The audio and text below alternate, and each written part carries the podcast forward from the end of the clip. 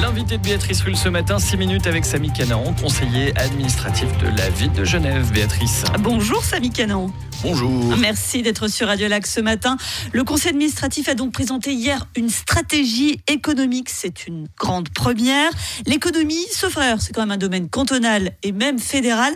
La ville ne serait-elle pas la grenouille qui se prend pour le bœuf dans cette histoire, Sami Kanaan ? Non, pas du tout. Évidemment que le canton et la Confédération maîtrisent les leviers principaux, mais en tant que ville, on s'est rendu compte qu'on a aussi nos leviers, directs et indirects. Ils sont moins de type légaux, c'est pas nous qui faisons les règles en matière de fiscalité. Mais nous avons eu de très nombreuses rencontres avec des organismes économiques, avec des entreprises, petites et grandes, des différents milieux, des spécialistes.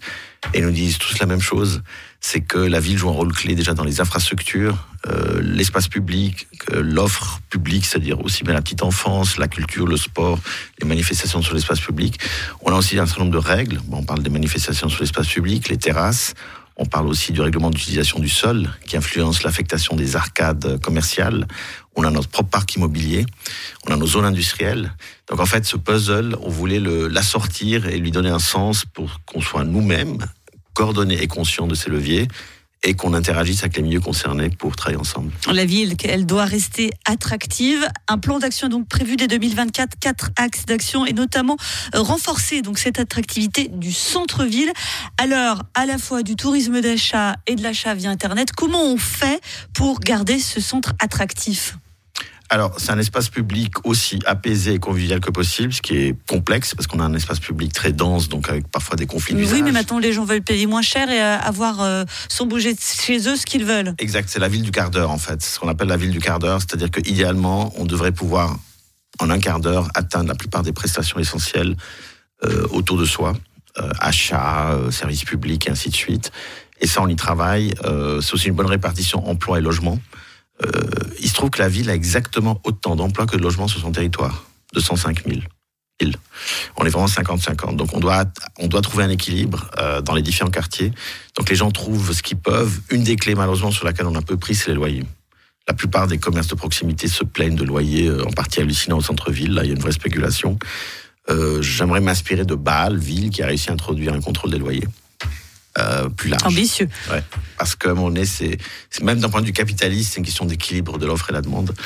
Mais effectivement, c'est aussi l'animation du centre-ville. C'est un exemple qui peut paraître prosaïque, mais depuis quelque temps, vers Noël, on contribue financièrement aux animations du centre-ville pour le rendre attractif. Les gens aiment aussi une ambiance. Donc ils se disent, ouais, est-ce que ça vaut vraiment la peine de faire la route jusqu'en France voisine plutôt que de rester chez soi ? Ou est-ce que ça vaut la peine d'aller sur Internet alors qu'on peut se balader, boire un vin chaud, faire ses courses, croiser des amis ? Donc c'est tout un élément, un puzzle où on aimerait que les gens se sentent bien. Autre axe essentiel, l'accompagnement vers la transition environnementale. Vous avez beaucoup insisté là-dessus. Et là, donc, vous souhaitez fluidifier les conditions de trafic pour la mobilité professionnelle.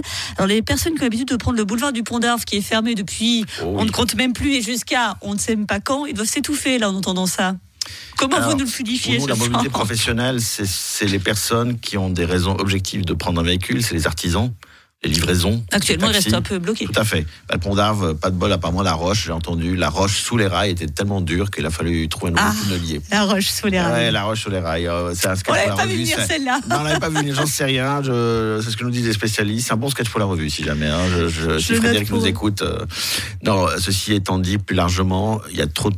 Ce qui est très intéressant, c'est que les entreprises elles-mêmes se rendent compte qu'il faut décourager les entreprises, les gens de venir en voiture au travail. Elles sont très en avance sur le clan politique de droite qui continue à pleurnicher sur le droit à la voiture privée.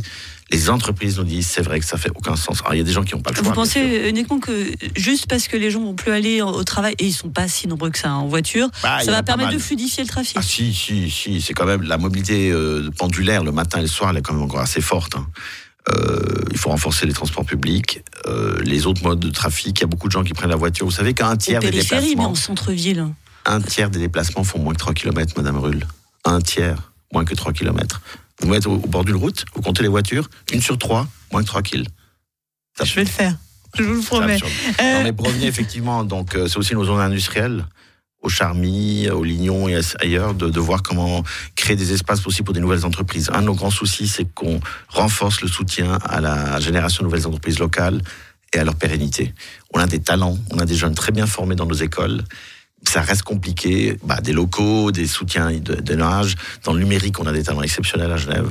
Et en même temps, les entreprises existantes qui cherchent à comprendre le numérique, tout ce qui est informatique. Donc là, il y a vraiment quelque chose à faire. Pour terminer, un domaine qui vous tient particulièrement à cœur, la culture. Ouais. Et alors, vous souhaitez notamment créer un fonds de soutien à l'accueil de tournages de films après Hollywood, Genève. With great pleasure. Non, effectivement, à une époque, c'était une idée. Je vais rappeler, c'est M. Baradzon, d'ailleurs, à l'époque, il l'avait proposé. Je l'ai tout de suite appuyé. On allait vers le canton parce qu'on se disait la ville toute seule, c'est un peu ridicule. Aujourd'hui, les conditions de tournage à Genève sont intéressantes mais chères. Et donc, c'est un système où vous avez. Oui, on ne voit pas beaucoup de Tom Cruise. Hein, oui. Voilà, on soutient leurs dépenses locales, quel que soit le film. C'est pas forcément des films suisses. Entre-temps, tous les cantons l'ont fait. On était innovants, on ne l'est plus. Parce que malheureusement, le canton ne suit pas pour l'instant, donc on va finir par le faire, nous, la ville, avec Mme Barbé-Chapuis, je crois. Eh bien, écoutez, on attend de voir les stars américaines débarquer dans le quartier des banques. Merci beaucoup, Sami Kanaan, conseiller administratif, président de la Délégation à l'économie, d'avoir été sur Radio Lac ce matin. Merci à vous. Et une interview à retrouver en interne.